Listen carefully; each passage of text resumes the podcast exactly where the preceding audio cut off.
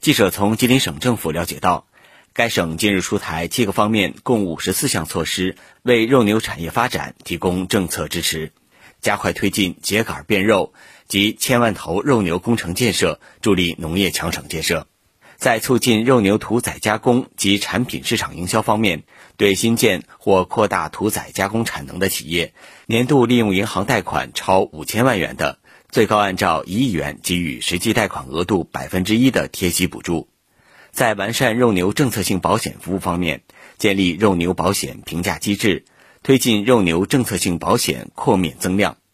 在完善肉牛产业信贷服务方面，对相关企业和项目实行一企一策流动资金贷款；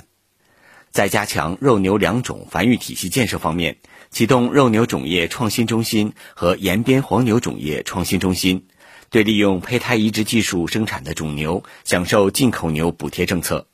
同时在提升肉牛科学饲养水平、动物防疫和基层兽医服务体系建设、保障和规范肉牛养殖用地方面，吉林也出台多项支持措施。吉林省2021年实施秸秆变肉及千万头肉牛工程建设，明确到2025年全省肉牛发展到一千万头。肉牛全产业链产值达到两千五百亿元，打造全国大肉库。吉林省人民政府副省长韩福春，基于吉林的自然禀赋，因为我们有秸秆，就说现在我们虽然没有那些草场，但是我们有秸秆，最起码有吃的有饲料，就等于吉林这个温度恰恰适合养牛，所以说我们下一步提出来，从今天开始。上水平、上档次，一定把这个这个牛的质量上来。截至二零二二年底，吉林省肉牛饲养量达到六百五十二点六万头，同比增长百分之十二点四。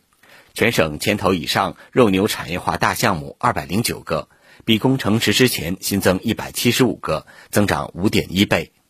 全省肉牛存栏五百头以上的养殖大村达到两千两百三十八个。新华社记者司小帅、薛清峰吉林长春报道。